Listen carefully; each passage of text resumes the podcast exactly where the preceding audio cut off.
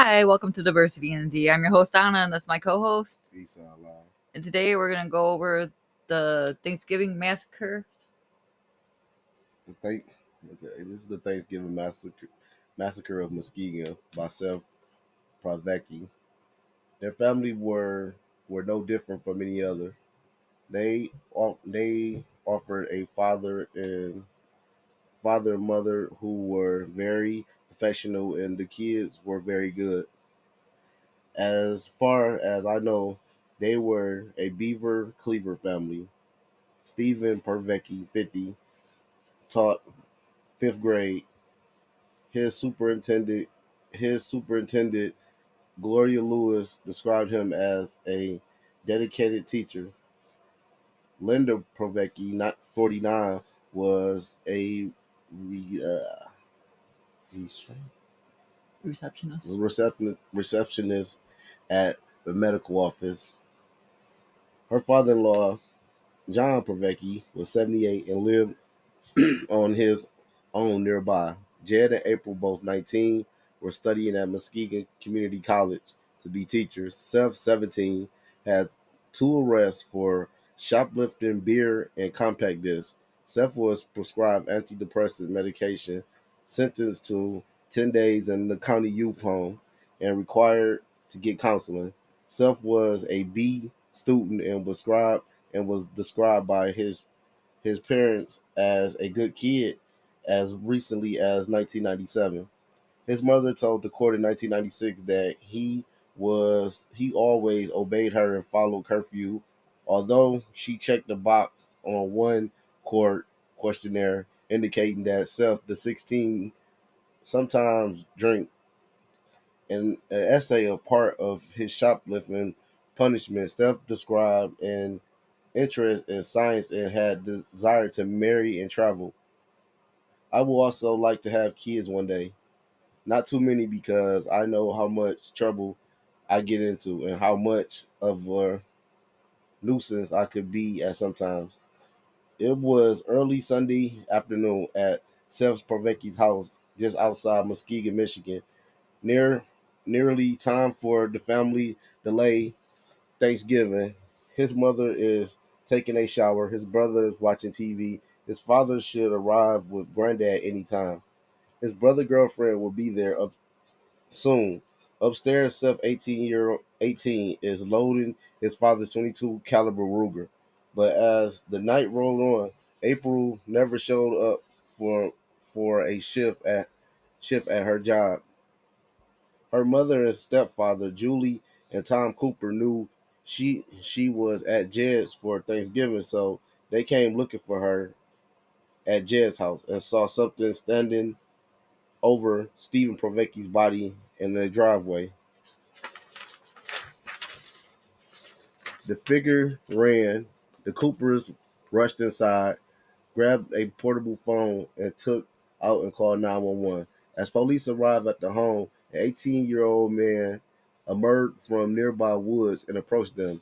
He had a story to tell. His name was Stephen Wallace, and he told police his good friend Seth Privacky called him after called him that afternoon to tell him that he had killed his mother, father, grandfather, brother, and brother's girlfriend.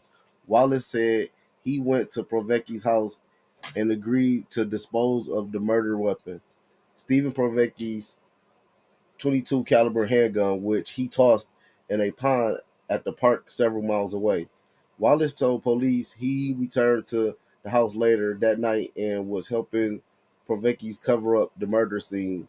When April boss when April's boss parents arrived, his shock his shocking um, revelation triggered a mass a massive manhunt for Steve for Seth Privacky as the tight knit riff the the tight knit Reese Puffer School. community reared at a hor- at the horrifying news. The high school where Stephen Privacky had been a teacher and where Seth Privacky was a student went on lockdown with fear that Steph might show up. Photos of Seth Privacky was described among students who might have not known the high school senior. And and when the police headed into the house, the first thing they saw was 50 year old Stephen Privacky lying dead in the driveway before they even entered the home. Then, when entering the home, they discovered the bodies of April Boss, April Boss, Jed, John, and Gloria Privacky, all dead from gunshot wounds.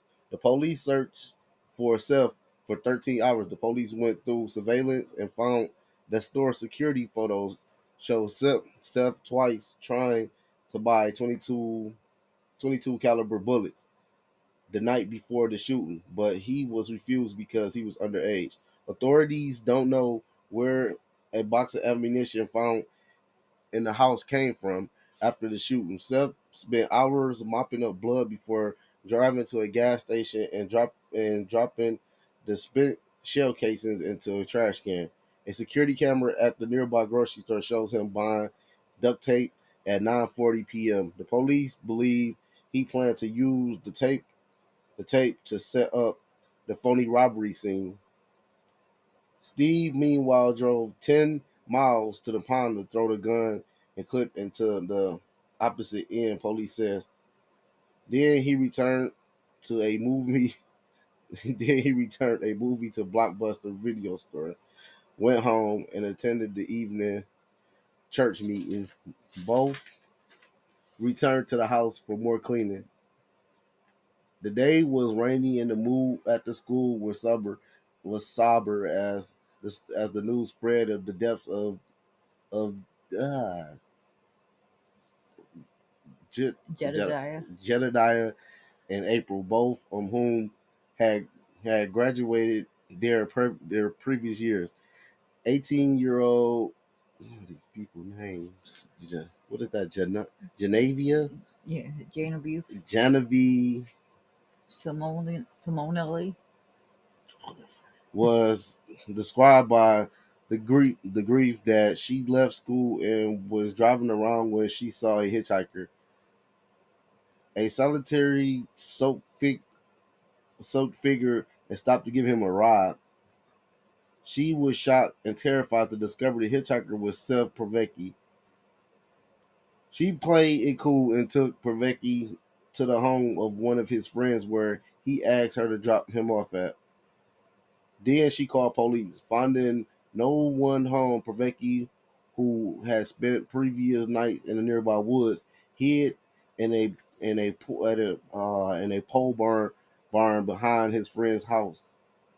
There was pol- there were there that's where police found him and arrested him around 1 p.m.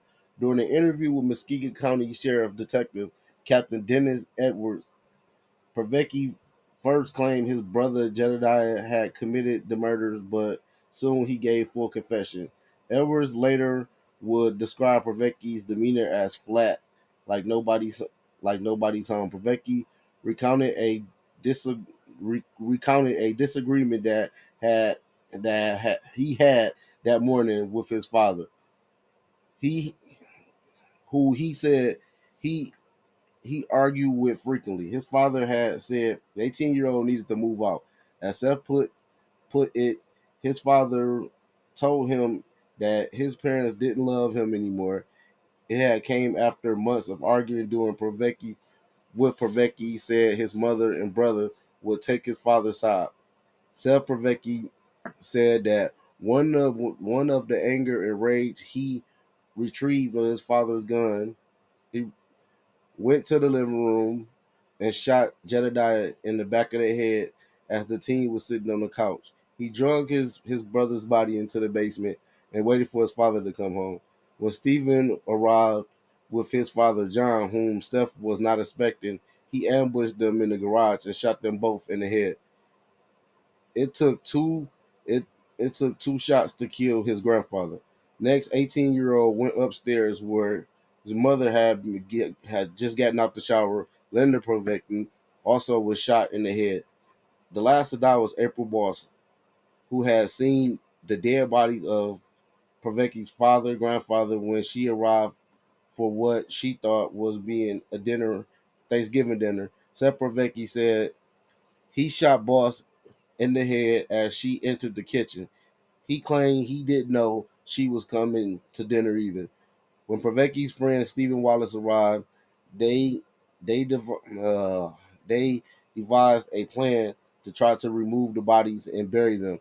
After dragging the bodies of Privacky's father out of the driveway, they determined it was too heavy to lift into a trunk of a car they had lying in the garage bag. So they came up with another plan to make the killing appear as a robbery. They were in process of removing valuables from the house, including TVs, VCRs, and stereo, when Boss parents showed up. Wallace ended up being tried. Being Wallace ended up being tried for being an accessory after the fact. He was. He has. He was acquitted after successfully convincing jurors that he helped Privacky out of fear of his own life.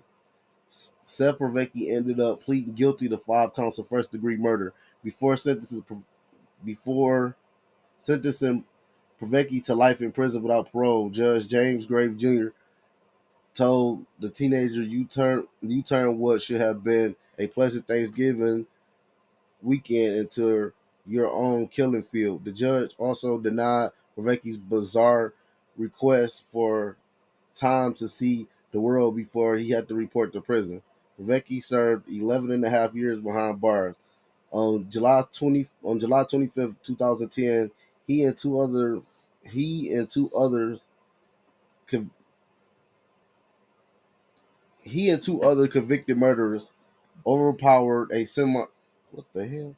Overpowered a semi truck a semi truck driver making a delivery to a Kinross correct, correctional facility in Michigan, Upper Peninsula, where they were incarcerated. The trio hijacked the truck and drove it through the double fencing surrounding the medium security prison, and once outside, fled on foot. the The other two inmates ended up ended up surrendering. Privacky, who was 30 years old, was running across the street from the prison when correctional officers shot him dead. Privacky had been shot in the head the same way he killed his family in April Boss that Thanksgiving day. Well, that's karma. Right. Damn. Damn, to die the same way you kill people, that is karma. So that was the Thanksgiving Massacre of Muskegon by Seth Privacky. So yeah, he was crazy. Like, how, how are you going to take out your holding a family? shot everybody in the head. That's that's you don't really see that. Yeah. Well, rest in peace to all them people. Yes. That's crazy. Okay, now we're gonna cover some of the FBG Duck case. Um, over the course of nearly 2,000 YouTube videos, Martel Wiley has always covered his face to discuss the often violent in- intersection of Chicago's gang and rap cultures. But Wiley ditched his signature match on Thursday, signature, signature mask on Thursday, and took the stand in the federal trial surrounding the brazen killer killing of rapper FBG Duck. In doing so, he revealed himself as a longtime government informant who's been paid handsomely for his cooperation. Speaking in quick bursts, Wiley cursed, cracked jokes, and cracked jokes and discussed his close connection to both the victim and defendants, some of whom he de- identified in surveillance footage. His tone and tenor closely resembled the videos he posted to his popular Trenches News YouTube channel, which he has repeatedly used to discuss the case. I'm Michael Jordan on YouTube, Wiley boasted about the page, which has about 114,000 subscribers. During his testimony, testimony, he acknowledged that he reached out to law enforcement and offered to help shortly after FBG Duck, real name Carlton Weekly, was gunned down in the Gold Coast on August 4, 2020. He noted that he was close friends with Duck's slain brother and described Duck as one of the coolest, smoothest dudes. And that's why I'm here today for him, said Wiley, who greeted Duck's mother as he left the courtroom. Wiley's perspective on Duck's death is unique, as he's been affiliated with both gang factions at the heart of the case. On trial are six, are six members and associates of the old Block set of the Black Disciples, anchored to the Parkway Gardens housing complex at 64th Street and King Drive. O Block has been locked in a bitter years long war with, Duke, with Duck's Tookaville faction at the Gangster Disciples.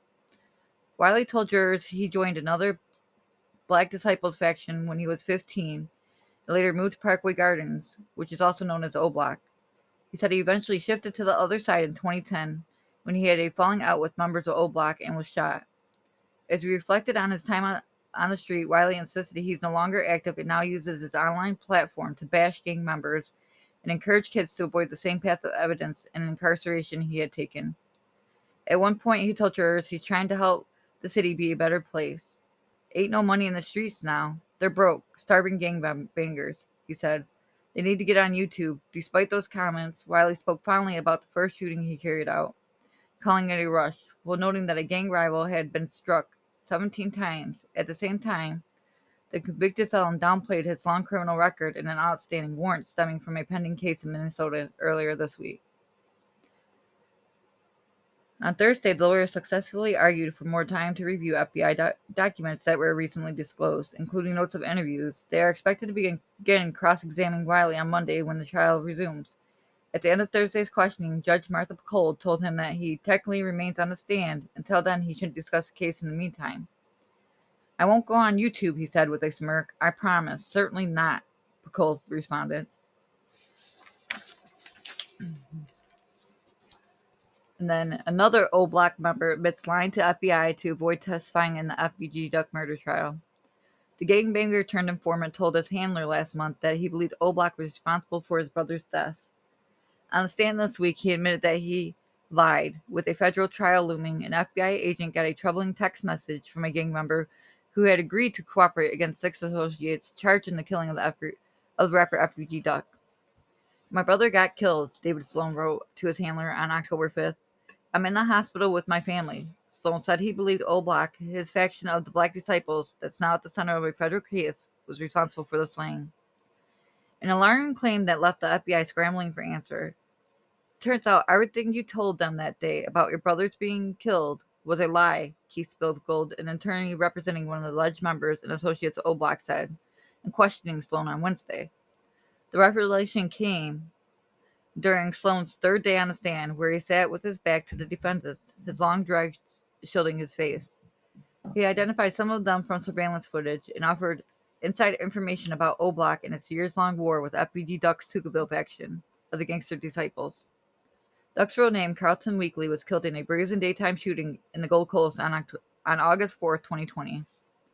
Defense attorneys repeatedly questioned Sloan's testimony knowledge of O inner workings while detailing his lengthy criminal record, highlighting a felony gun case pending in Cook County Court that he picked up when he was on parole and already cooperating with the FBI.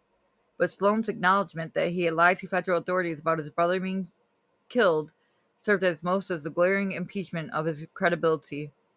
When FBI agents came to Sloan's home October 13th after he stopped responding to them, he claimed his brother had been gunned down during a confrontation at a house party. In reality, Sloan's brother had been killed in 2019 under different circumstances, and O Block had nothing to do with it. He said Sloan only acknowledged that he lied when he was confronted Tuesday. He later told jurors, jurors that he did so because he feared he and his family could be killed because he violated the no snitch code of the street. Gregor Mitchell, one of Ligon's attorneys, insisted that Sloan was well aware of what he had signed up for. You understand that you were putting your life on the line by talking to them, Mitchell said, referring to the FBI. Sloan, ex- Sloan explained that he was initially approached by the Bureau while he was being held at Cook County Jail in May of 2018. Agents asked about O Block's leadership, and he provided a list of names, he said. The feds came calling again in October 2020, two months after Duck was killed and Sloan formally agreed to cooperate with the investigation while he was in prison in February of 2021. FBI Spe- Special Agent Kevin Doyle testified this week that the cooperation agreement was severed that June after Sloan grew unresponsive when he was released, knowing that a parole violation stemming from the outstanding gun charge played into the decision to sever the agreement for the per- for that period. The cooperation deal was reinstated reinstated in January of 2020 and has netted the convicted felon $21,515, Doyle, Doyle said. Sloan said he earned 5,000 in a single cash payment for identifying defendants in surveillance footage from the Parkway Gardens apartment complex, which is also known as O Block, and serves as a gang faction's power base. Sloan faces up to 30 years in prison in the pending case in Cook County, but isn't being offered leniency, unlike any another gang-tied informant, Sloan said He lived at Parkway Gardens in Woodlawn between 2008 and 2018, though he acknowledged that he was either locked up or living with his grandmother in North Dakota for some of that time. He painted O Block as a hier- hierarchical clique that routinely held meetings with killers and drug dealers to pass out guns and dope and discuss potential retail- retaliatory shootings. But during cross examination, he was presented with a transcript of a previous interview, interview with the FBI, in which he said there were no orders given or structure within O Block. At one point in his testimony, he acknowledged that he had essentially provided authorities with bogus information. By the end of Wednesday's testimony, Assistant U.S. Attorney Jason Julian sought to set the record straight in a final line of questioning. Is there a leader, leadership structure in O? Julian asked. Yes, Sloan responded, responded in his raspy draw. So, them are the two witnesses that went up for the FBG duck trial so far. So, what do you think? They really doesn't do really think. This is like everybody tell it now. everybody tell them all type of shit. like, you know, but I mean, they should know at some point in time this will come upon them because for the simple fact they try to intimidate a lot of people. And then with that, they just get jammed up. They just want to get out of jail. So they end up but he did it, he did it, he did it, you know, tell what, and then with all the other stuff that they saying, they basically cook like Vaughn set them off. Like hmm It's just crazy. Like, just people like O Block members of their own gang are testifying against them, yeah. and then they're intimidated on stand. Like he said, he's scared for him and his family. They saying that they somebody else is bringing up. Well, now they they gonna be looking into um they're gonna be looking into Boss Top because um um Butter made a statement and said I guess he just he made a statement at that court or to, to the police and he verified and he said that OD OD was killed by KI and when the car that drove up when she got killed that Boss Top was Boss Top was the one driving the car. He saw him driving the car and Boss Top put it in one of his songs. And he's already locked up. So you think you think he gonna do more than more than that five? He gonna tell too. Right. He already he was already telling in the damn videos. now we'll do, go on to some carjackings in Detroit. Police are looking for a suspect who carjacked two people last month. The first carjacking happened just before 7 p.m. on November 21st at a gas station in the 1,105 11,500 block of Wyoming. Police said the suspect approached a 41 year old man from behind, went through his pockets, and fled in his black 2016 Cadillac CTS. The suspect has last was last seen driving west on Cedar Lawn. Then, just before 9:20 p.m., November 23rd, the suspect approached a 43-year-old man at a gas station in the 18,400 block of James Couzens and asked for change. As the victim went into his pockets for for money, the suspect demanded his car keys and then fled in the victim's blue 2019 BMW. That vehicle was found the next day, but police are still looking for the suspect. Anyone with information about these crimes is asked to call the Detroit Police Department's Commercial Auto Theft Unit at 313 596 2555 or Crime Stoppers at 1 800 Speak Up. So now there's carjackings going on again. I mean, if you really look at it, that place right there, I don't think people that specific part, like Wyoming just gloomy and dark, period. No. So I don't know why people and I know exactly what gas station that is and where that was thing. That's a that's right in between Plymouth and West Chicago. It's like just dark and dull there. So Well, my whole thing is the second suspect. You asked him for change. He was going to go into the man was going to go into his pockets and give you something, and you're to pay him back by stealing his damn car. Like that's why a lot of people are frightened to help people nowadays. Is mm-hmm. because people like this, and there are serious people on the streets that need help, but people are so in fear of being robbed or anything else that they don't even want to help people anymore because of people like that, and it's sad it's just very sad. Like, why? Why you just give people things a bad name? Really good name. There's no structure, man. And you would think, you would think the police would be somewhere around, man. With all this going on, like they never around. Like No. the hell do they be at? Yeah. Where are the Where are the Detroit police? they ain't nowhere. All type of shit going on, and they ain't never nowhere to be found. Well, we know they're not at the the casinos gambling because there's so much violent crimes down there. Right, but ain't they still on strike? I think the casinos were still on strike last No. time I checked. I think they went back like three days ago. Oh, they did. I think. Well, they ain't gonna do shit them down there. That's downtown. That's you would damn sure think you get caught down there. Right, and there's, it's like, what are you doing? In the hood, there's not really any good donut shops. Unless They in the hood in the trap. they're Coney Islands. Like, do you got Coney's? When niggas ain't there either. What should be going on there? They ain't there either. What the hell they at? That's one thing. For some reason, in Michigan, in Detroit, like Coney Island shootings happen all the time. Yeah. All the time. It's that's like the hot spot for shootings. Coney Islands. That's because them is 24 hours and he's coming out there he's late. Mm. At the bar. Yeah, then you run into somebody that you probably don't like or doesn't have some words with, and everybody just always decides to take their ass to Coney Island. And that's where it happens at. Was there anything else you want to say before we end today? Uh, I just want to say thank y'all for the support. Keep it up. Appreciate you guys. And you keep coming with you guys. So y'all have a blessed one. And I just want to say thank you to all our listeners. We really appreciate you. If you like what you hear, please don't forget to subscribe, like, follow, and comment. We are also available on the following platforms Amazon Music, Spotify, Google Podcasts, YouTube, and more. Our Facebook page is Diversity in the D. Our email is diversityinthed at gmail.com, but it's spelled D I B E R C I T Y I N T H E D. Thanks again to our listeners. Without you, there's no us. We're also now on Instagram at Diversity in the D. And that will close for today. Till next time. And I want to say go Lions on our win on Sunday.